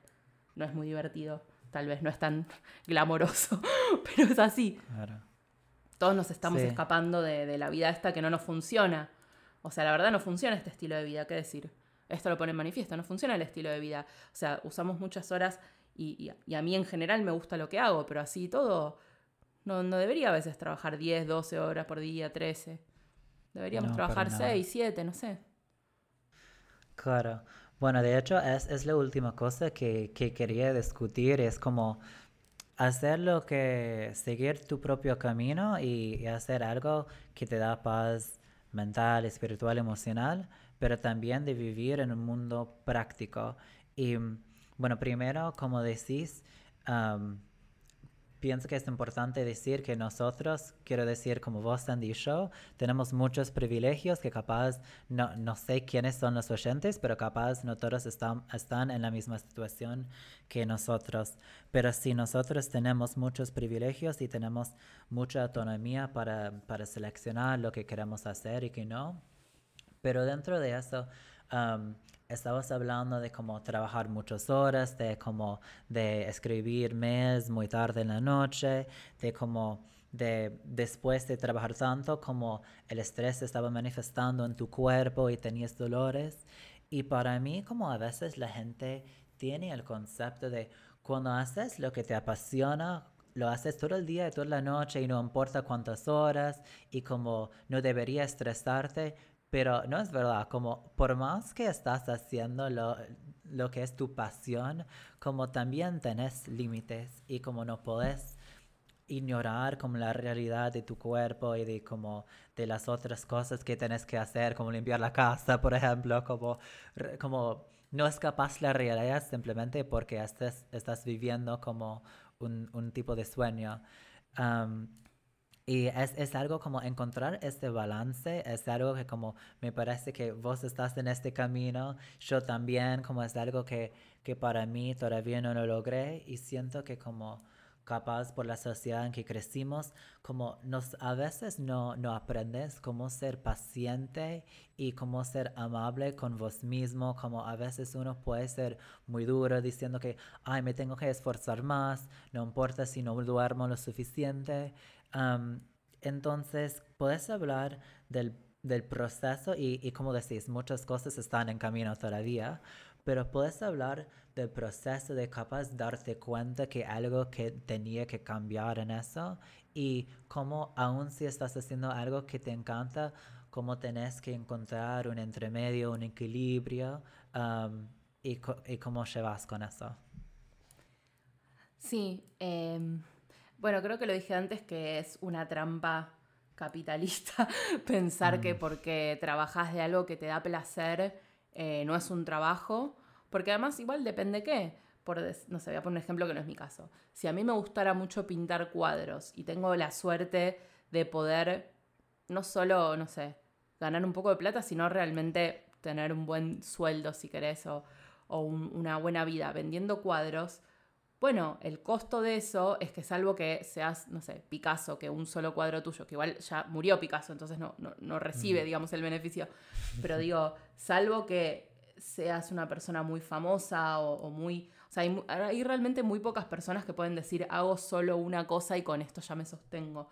Pero después, no sé, si sos periodista y escribís notas, la mayoría de la gente no tiene ni idea cuánto cuesta una nota. O sea, el del diario dice, hay tal nota escrita por Juan Pérez y esa persona cobró 1.500 pesos por hacer eso, o 2.000 pesos, o 3.000 si tiene... Entonces, ¿cuántas notas tiene que hacer por mes para poder tener un sueldo, no sé, básico, no digo ni siquiera como... Entonces, bueno, eso es lo que pasa con los freelance eh, o con vivir de las cosas que te gustan. Depende también mucho de qué cosa sea, no sé si... Voy a poner ejemplos que no sean los míos, pero si a mí me gustara mucho cocinar y quiero vivir de vender tortas, obviamente es mejor vivir de vender tortas que vivir trabajando en un call center para mí, para otra persona no. Pero si, no sé, si para ganar eh, una plata suficiente tengo que hacer 500 eh, tortas por mes, y bueno, y sí, obviamente que en algún momento voy a decir, uy, qué cansada que estoy de hacer tortas. Y quejarse también está bien, el tema es lo que haces con la queja. Em, o sea, si solamente te vas a quejar y no vas a hacer nada para cambiar tu vida solo porque no se puede o es muy difícil, eso es un problema. Si te quejas y buscar maneras de solucionarlo, bueno, ahí es mejor. Lo que pasa que, bueno, es difícil posicionarse como profesional para poder estar tranquilo. Y nuevamente, no es menor vivir en un país como Argentina, que incluso cuando parece que está todo bien, llega algo externo o interno que no sé, aumenta el dólar el doble. Entonces, no sé, si yo hacía tortas y hacer una torta me costaba 100 pesos y ahora me cuesta 500 y la tengo que vender a 2.000 pesos, bueno, es un delirio. Entonces, eh, realmente, no, no sé, con respecto a eso, qué sé yo, o sea, no sé cómo vivimos los argentinos, en realidad es delirante. Pero bueno, vivimos, algunos tenemos... Y también, bueno, redefinir lo que es el éxito. A mí las palabras éxito y fracaso me dan como, eh, como un cringe, no me gustan. No creo en ninguna, o sea, creo en que si algo sale mal, sale mal, y si algo sale bien, sale bien, y que ninguno te define. Eh, porque además es como una colección. O sea, no sé, ni siquiera, por decir, Seinfeld, que es una persona muy exitosa, también tiene un montón de cosas que habrán sido un fracaso, por ponerlo en esos términos. Em, pero bueno, no es que cualquier persona que hace stand-up va a ser millonario como Seinfeld. Y tampoco por eso la gente va a dejar de hacerlo. Entonces, es, mm, no sé, tener expectativas realistas y muy de a poco ir rompiendo. O sea, creo que lo más triste es un poco como que todos vivimos una especie de Truman Show con respecto a lo que decías de las redes sociales y a la vida de pensar, ay, bueno, si esta persona, wow, qué bueno esta persona, le regalan eh, comida, le dan ropa, esto y lo otro. Y tampoco la vida de esa persona es súper glamorosa. A mí me pasaba cuando yo trabajaba en una revista que me tocaba ir a eventos de prensa eh, y a mí la verdad me re maltrataban en esa revista, como digo, como mm. No me pagaban, no sé qué, y tal vez la gente solamente veía lo que yo ponía en Instagram, que era, ay, fui a un evento y había tal famoso. Pero bueno, yo también tenía que contar eso, porque también yo tenía que mostrar qué era lo que hacía. Entonces, uy, le hice una, no sé, fui a la red carpet de los Martín Fierro, o ay, fui a un evento que había salmón. Yo siempre decía lo mismo, tipo en ese momento a mí me iba súper mal, estaba súper angustiada y, y no llegaba a fin de mes pero iba a eventos y comía salmón, sushi, champagne, no sé, cosas que yo no podía tener en mi vida todos los días. Entonces es como que también la realidad o trabajar en los medios o en creatividad es como, es como un engaño que tenemos que saber, o sea, yo soy perfectamente consciente, eh, o sea, no sé, nadie pone, o bueno, hay poca gente, o sea, nadie pone una selfie en Instagram cuando está llorando, a mí me preocupa igual la gente que sí la pone, digo, pero bueno, eh, digo, nadie pone como, ay, hoy tuve un día horrible, estoy re llorando, no, y me ha pasado un montón de veces que puse una selfie de un día que capaz lloré toda la mañana y en un momento me sentía bien y me saco una selfie y la gente dice, wow, esta es Andrea, que la llaman de acá y hace una entrevista y el otro. Eh, y mi, realidad es esa, pero también es la otra. Entonces, en mi caso siempre fue muy obvio eso, como de, tener una expectativa realista. O sea, no hay un trabajo que te dé la felicidad, no hay una pareja que te dé la felicidad, eh, no hay hijos. O sea, como que nada en sí mismo te da la felicidad o la plenitud y además son como momentos muy cortos, no sé. Eh, no sé, hace poco se estrenó un trabajo del que estoy muy orgullosa y fue muy hermoso. Y fue un momento hermoso, pero no dura para siempre. O sea, no es como que ahora, o sea, terminó, lo disfruté, pero no es como que ahora cada cosa que hagas, wow, ¿te acordás cuando se estrenó? O sea, no. No sé, si ganas un Oscar, no es como que toda la vida vas a estar feliz porque ganaste un Oscar. O te ganaste, no sé, la lotería o, o te casaste. O sea, son momentos que uno va disfrutando y va como logrando cosas, eh, pero nada te hace feliz tanto tiempo. Y eso también es como que es un problema de nuestra generación, que al único que aspira es a ser feliz. Entonces tiene muy poca tolerancia a la frustración o a la tristeza. Es como que no se puede admitir. Y si yo mm. no admitiera toda la tristeza y la angustia en mi vida, no podría seguir viviendo real. Eh, entonces por eso a mí me frustra mucho en, estos, en estas épocas en donde lo que más me frustra es ver que un montón de gente nunca había tenido una conversación consigo misma y por eso le mm. cuesta tanto estar encerrada tanto tiempo. Porque dice, ay, bueno, pero en mi vida es afuera. Sí, bueno, a todos nos gustaría salir afuera, pero ahora no se puede, hermano, qué sé yo. No, no se puede. Porque, porque tu acción individual lastima a mucha gente. Después hay gente que lo hace igual. Pero digo, eso pasa como. No es que yo tampoco, porque me conozco a mí misma, me encanta y estoy chocha de estar encerrada. Pero a lo que me refiero es que hay que tener un poco también de, como de, salir un poco de la burbuja. No es que toda la vida es feliz, maravillosa. Hay momentos, entonces cuando uno está mal hay que tratar de hacer lo posible para salir de ahí. Y cuando uno está bien lo tiene que disfrutar lo más posible, pero la vida no es malo o bien, o sea, la vida es lo que está en el medio.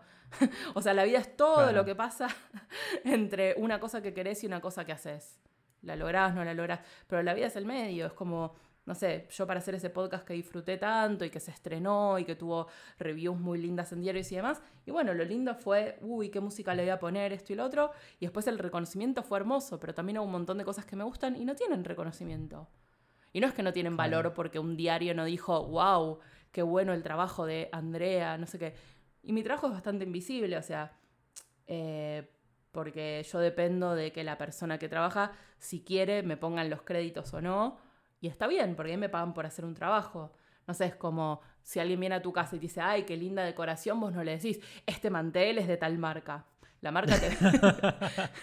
claro. si querés, sí, ¿entendés? Digo, pero o sea, es como, si no parece como que la vida es Instagram en donde tú decís, hola, y ahora estoy tomando esta bebida de arroba tal cosa. Y claro. Entonces es como, bueno, mi trabajo es invisible.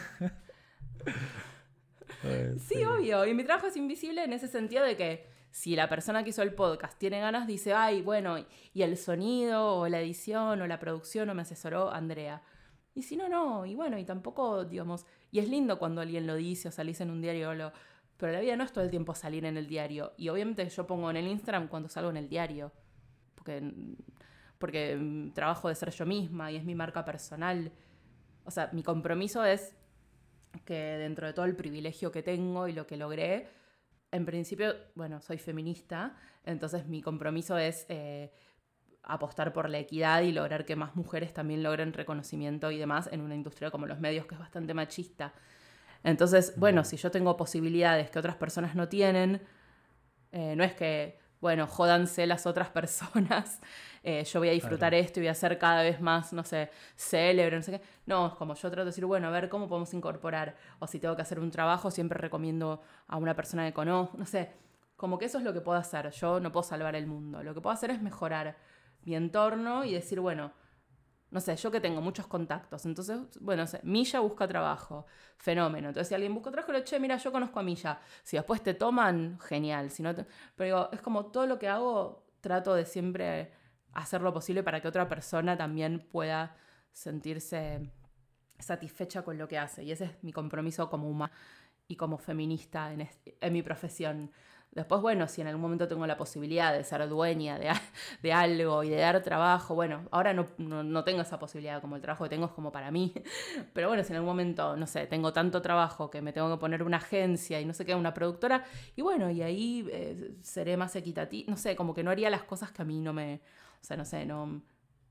O sea, mi meta es que todo lo que salga de mí no, no provoque el dolor que me provocaron como conductas injustas ya más que eso no puedo hacer, como también es como uno tiene un límite de lo que puede abarcar.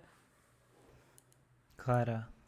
Sí, eso me parece muy importante y, y, muy conectado con todo lo que dijiste sobre el autoconocimiento, de también estar conectado con tu propio sentido de justicia y, y qué, qué, qué querés y, y, cómo puedes hacer por eso. Porque no va a estar como todo el mundo que va a estar luchando en la calle. Bueno, encima en cuarentena como no se puede, pero bueno, la gente está haciendo igual.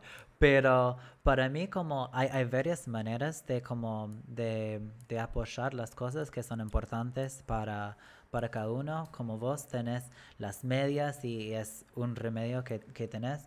Y para mí es muy importante como de estar conectado con, tus valores y de saber lo que es importante para vos y de también como saber cómo, cómo vos te sentís cómodo como apoyando tus, tus causas porque como como con tus sueños, como no todo el mundo quiere ser, no sé, actor, no todo el mundo quiere ser ingeniero, como hay que, hay que buscar tu propio camino. Entonces, es, eso me parece muy, muy importante y también lo que dijiste sobre el éxito, yo estoy completamente de acuerdo. Pienso que las palabras éxito y fracaso son muy arbitrarios y realmente como solo se considera algo un fracaso o un éxito cuando tenés una idea específica antes de cómo llegar a un lugar. Si por ejemplo vas a un evento y tu, tu meta es conocer 10 personas y conoces dos personas, vas a estar frustrado, vas a decir, ah, fue un fracaso total, pero, por ejemplo, si quieres simplemente ir y aprender y, ver qué onda y conoces dos personas, vas a estar muy feliz. Entonces, es solo una cuestión de tu perspectiva y para mí sí, como el problema, hablaste de expectativas y pienso que como las expectativas no, no ayuda para nada, como mejor, como vos, como simplemente ir con la mente y el corazón abierto y, y ver, y ver qué pasa. Y, y el éxito realmente como es muy, es muy, muy arbitrario. Bueno, Andy, hablemos de, de muchas, muchísimas cosas, cosas lindas, cosas difíciles, era como una montaña rusa de emociones. Um, y antes de cerrar, quería preguntarte si, no sé, si había como, si tenías otra cosa para decir o otro mensaje que querías compartir. Um, que estoy, estoy, um, quería escuchar. Sí. bueno, em, después de todo lo que dije, me gustaría Sí, me gustaría que, incluso si, si en la ciudad o en el país en el que estén escuchando esto no están en aislamiento, pero me gustaría que aprovechen este tiempo que, marcó, que va a marcar definitivamente en la humanidad un antes y un después, de pensar qué necesitan, que miren para adentro, que se fijen si las cosas que están haciendo tienen sentido, si tal vez en este momento no pueden dejar de hacerlo porque económicamente necesitan ese trabajo o lo que fuera, pero es un buen momento también como para hacer una limpieza de, entornos y de personas. Eh, este amigo que tengo, esta amiga que tengo, realmente como me, me, contiene, me siento escuchada, me siento, no sé, como realmente ver eso y ver también cómo se está comportando uno con los demás. O sea, es un momento en donde es muy importante ser muy individualista para cuidarse uno, pero a la vez ser, eh, como entender más el concepto de que vivimos en una comunidad. Em, mm. Y en este momento, o sea, sobre todo con la cuarentena, o sea, yo ya lo venía de antes, pero sobre todo con la cuarentena, a mí me despertó la necesidad de o sea, activista tal vez, me parece como, como, no sé si me considero activista, pero sí hablar mucho de salud mental porque está o muy estigmatizado o muy eh, sobre eh, subvalorado. O sea, porque por un lado parece que salud mental es, ay, em, necesito hacer algo por mi salud mental, me voy a tomar un helado, como si eso, digamos, fuera como, o, o si no, como, ay, no, no existe, es una estupidez la salud mental. Entonces, para mí es muy importante eso, como mm, trabajar mucho en vos mismo o vos misma y tratar de darle a tu círculo o a tu comunidad lo más que puedas. O sea, ser como individualista pero a la vez generoso. Eh, y entender el impacto de las decisiones individuales, sobre todo en la pandemia, en donde realmente una salida innecesaria uno no tiene ni idea lo que le puede causar a otra persona que ni siquiera conoce. Entonces, realmente tener en cuenta que todas las cosas que hacemos, sí, sí es, em, como que es una oportunidad muy valiosa para darse cuenta que realmente cada mínima cosa que hacemos tiene un efecto dominó. Tal vez en otros momentos uno no se daba tanto cuenta. No sé, uno decía, bueno, pero si yo, no sé, hago esto, ¿y quién va a saber? O si yo, qué sé yo, me compro todo el tiempo cosas de plástico, no sé, como que tal vez todavía el planeta y cosas así siguen siendo cosas invisibles, que tal vez en 10 años en la crisis climática hablaremos de esto con más conciencia, pero hoy tenemos esto, que es como muy valioso, que es entender que nuestra salud y la de los demás están interconectados y que la salud es todo, salud mental, salud física, querer, o sea, respetarse a uno mismo y hacer todo lo posible para tener las mejores relaciones posibles con la gente que uno trabaja y, y para, no sé, como tratar de pensar en qué vida querés y qué puedes hacer para llegar a eso y también ser un poco bueno con vos mismo, decir, bueno, no pude lograr el 100% de este sueño o meta bueno, pero ¿cuánto pude lograr? ¿Un 5% es mejor que cero? Eh, un 1, un 0,02% es mejor que cero. O sea, cualquier cosa que hagas en pos de estar mejor es mejor que no haber hecho nada. Eso. Claro. Muy qué lindo. gracias por compartir este mensaje.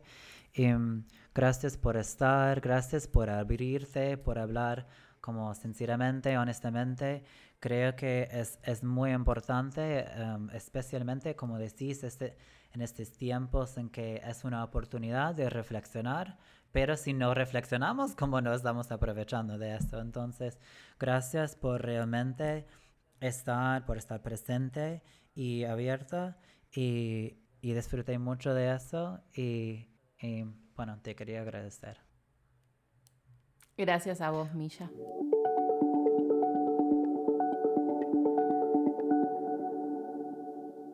Recién hablemos con Andrea Kukier. Ella dijo muchas cosas muy lindas, muy valiosas. También contó muchas experiencias muy difíciles y cosas que aprendió en el camino. Entonces quería tomar un momento para, para destacar unas cosas y para gestionar un poco todas las historias que escuchamos.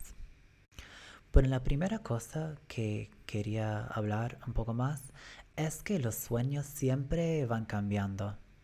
Andrea contó de cómo cuando tenía 15 años, sus sueños no eran iguales que sus sueños que tiene hoy en día, como 15, 20 años después. Y seguramente van a seguir cambiando cuando tiene 20 más años. Entonces, algo muy importante para ella era de seguir evaluando cuáles eran sus sueños, de seguir pensando en cuáles cosas eran importantes para ella. Y ella dijo que hace muchos años ella pensó más en lograr éxito económico y profesional. Y obviamente estamos en el medio de una pandemia y para poder vivir bien es importante tener ciertos recursos, obviamente como tenemos una realidad práctica. Pero durante como este, cuarentena, este proceso de descubrimiento interno, ella dijo que realmente para ella es más importante prosperar más como persona, mirar hacia adentro y de tener una mejor calidad de vida. Entonces, de, siempre pensar en, en este momento puntual, qué es importante para mí. Relacionado a eso, es de pensar en cuáles de tus sueños, de tus metas, de tus objetivos, cuáles de esos son propios y cuáles son cosas que, que te dieron la sociedad, tus papás, tus amigos. realmente cuáles son las cosas que te importan a vos. Por ejemplo, Andrea habló de, no sé, de querer estar flaca, de querer tener novio y, muchas cosas que eran más de la sociedad. Y para ella era muy importante pensar, bueno, ¿realmente quiero estar flaca? ¿Realmente quiero tener novio? Y puede ser que sí, puede ser que no. Pero es importante de pensar de dónde vienen estas aspiraciones que tengo, ¿Esos sueños son míos o son sueños que, se ven en la sociedad, en las redes sociales? entonces, de pensar que realmente que es propio y genuino. Relacionado a eso, otra cosa es la autoaceptación. Ella habló de su conexión con la comunidad LGBT y el concepto de salir del closet, que es algo que, se, se escucha mucho con esta comunidad. Pero ella ah, se identificó mucho con este proceso porque durante mucho de su vida ella tenía problemas realmente aceptando a ella misma y, apreciando las cosas lindas que, ella tiene. Y creo que es algo muy universal. y hay, muchas, muchas cosas que tenemos y, y, no sabemos que son muy lindas, pero no sabemos si la sociedad va a apreciarlo así entonces el proceso de mirar hacia adentro, de, amarse como uno es em, y de, vivir más auténticamente y de no tener miedo de la mirada de los demás y de cómo vas a estar percibido. La autoaceptación es, es esencial para despertar tus sueños y para vivir más libremente y auténticamente. Y la otra cosa, creo que es algo muy importante, ella habló de la ansiedad. Y ella habló de, de tener una ansiedad constante y de hacer las cosas iguales. Ella dijo que antes en la vida estaba esperando el momento que, que se vaya su ansiedad para que pueda empezar haciendo lo que le apasionaba. Y con el tiempo eh, se iba dando cuenta que la ansiedad iba a ser constante capaz para vos o, para otras personas en tu vida, ah, el problema no es la ansiedad, es otra cosa. Pero en la vida siempre van a haber complicaciones, siempre va a haber algo que, que, que va a ser presente, que va a complicar lo que quieras hacer. Pero a pesar de las realidades prácticas, eso no quiere decir que no puedes cumplir tus sueños o tomar pasos para vivir, vivir más auténticamente. Entonces, a pesar de tu realidad, el tiempo para estar genuino, el tiempo para, para tomar el primer paso es ahora. Ya estás. Bueno, estoy muy agradecido por el tiempo con Andrea. Para mí significa mucho como ella ah, se abrió, que comportó esas cosas lindas y también las cosas difíciles espero que estuvo valioso para, para ustedes y espero que, que, les gustó y con eso um, cierro para hoy y vamos a volver en dos semanas. Cuídense mucho.